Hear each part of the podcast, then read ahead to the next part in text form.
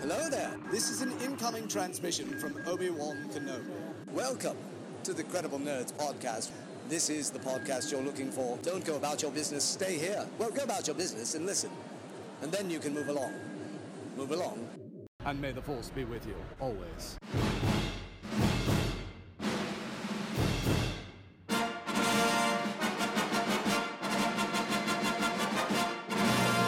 Random Inks Productions and the Credible Nerds present Star Wars Apologetics, Series 1 The Phantom Menace.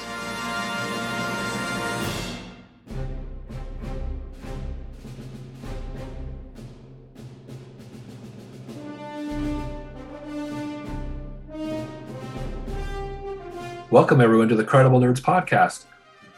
My name is Justin, and I'll be your host for this episode of arguments as to why Star Wars The Phantom Menace is a great Star Wars movie, or also known as reasons why The Phantom Menace doesn't suck.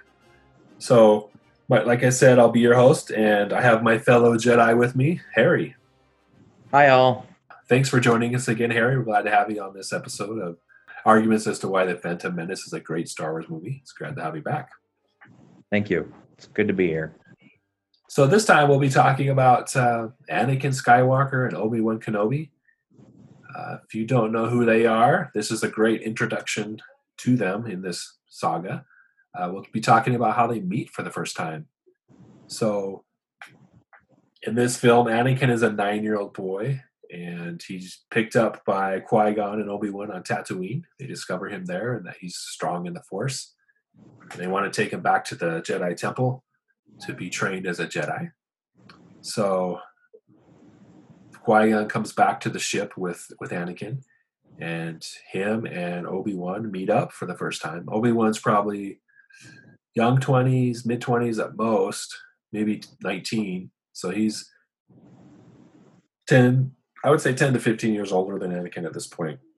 Anakin, there's this there's this actually this duel between Qui Gon and Darth Maul, who shows up, who you know reveals himself to the Jedi for the first time, where Qui Gon and Maul duel Uh, with lightsabers, and they barely escape Anakin and Qui Gon. So there's just you know intense battle, and they jump on the ship, and Qui Gon's like, "Oh, Anakin Skywalker meet Obi Wan Kenobi," and so then they shake hands, and that's how they meet each other. So, why for you, Harry? Why is this a momentous moment? Like, why do why would we even talk about this in this podcast? Oh, this it, I mean, this creates one of the great pairs in the Star Wars saga.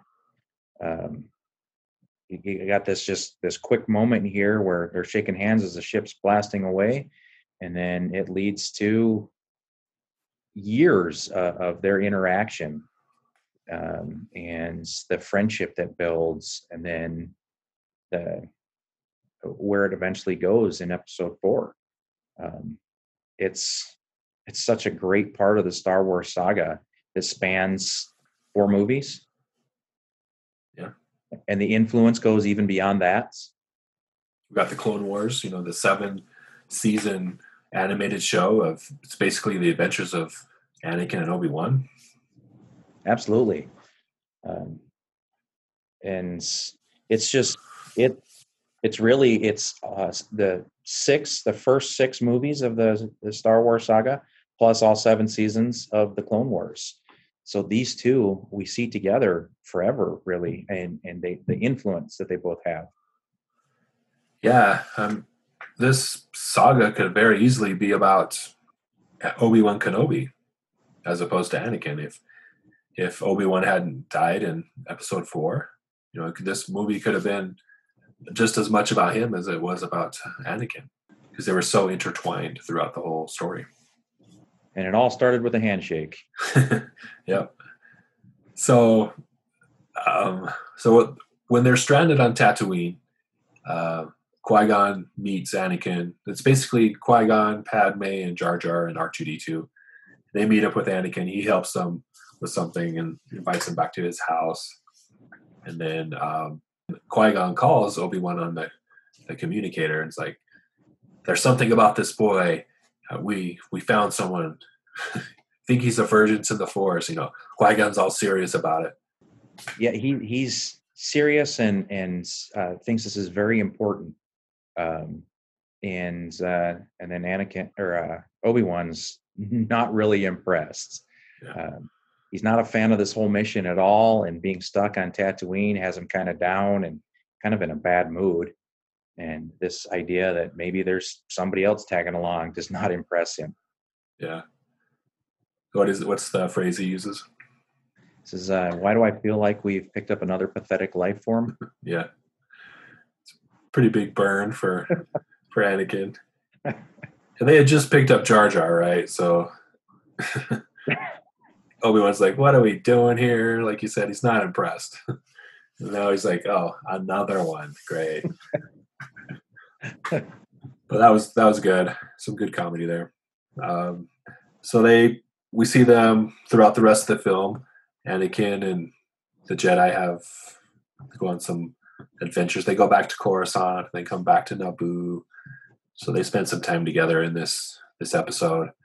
Uh, but there's not a lot of interaction between them. We got the handshake, and then it's mostly Qui Gon and Anakin throughout the rest of the film. Obi Wan's just kind of distancing himself from these guys, from Anakin. But at the end, obviously Qui Gon is killed by Darth Maul, and uh, Qui Gon's last, you know, dying words to Obi Wan are, you know, train the boy. He's the chosen one. You got to take care of him because I'm not going to be able to. So then Obi Wan's like, okay, I'll do it. I don't want to, but I'll do it. So um, he talks to Yoda. He's like, I'm, you know, he's going to be my Padawan. I'm taking care of him. So then that's when the relationship really starts. Is um, at the end of this movie, and unfortunately, we don't see. You know, there's ten years between Episode One and Episode Two, Attack of the Clones. So we at the end of Episode One, we see Anakin. He got his hair cut. He's got the Padawan braid and the the little Jedi robes, and they're just starting their journey. And then Episode Two, in the first few minutes of that film, uh, Anakin and Obi Wan are, are good friends. They're laughing and joking with each other. So there's this 10 year gap where we didn't see much of them and their relationship and how it you know grows and how they become close. And so I, I do want to see that. Whether I, I think at this point it's going to be an animated show.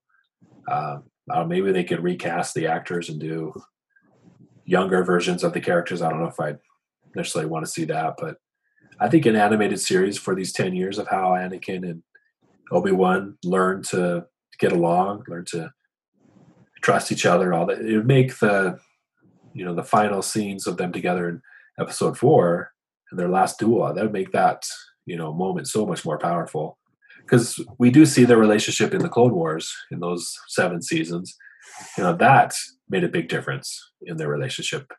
And to see like the beginnings of it in uh, you know those 10 years i think it'd be so much more powerful Yeah, for sure. Um, they're two of my favorite characters, and um, just the the jokes that they share together, and the the the obvious shared experiences when Obi Wan will make a comment to Anakin about something he's done, and um, Anakin responds back with you know some something about rescuing him again, or Yeah. um, you know, there's this great history. They've had a lot of really cool adventures together, and we we only get to see like or not even see them we get to hear about them a little bit. And um, as they get to the point where um, anakin's a trained padawan turning into a jedi um, it would be a really cool s- series because they could do several seasons easily. Yeah. Yeah definitely. Um if the clone wars was three years and they got seven seasons out of it they get these at least the same with uh, the 10 year gap so sure Uh, there was back in the day before Disney bought Lucasfilm. There was some book series. I think it was I can't remember what it was. I think it was Jedi Apprentice or I can't remember, but there was a book series about the adventures of Anakin and Obi Wan.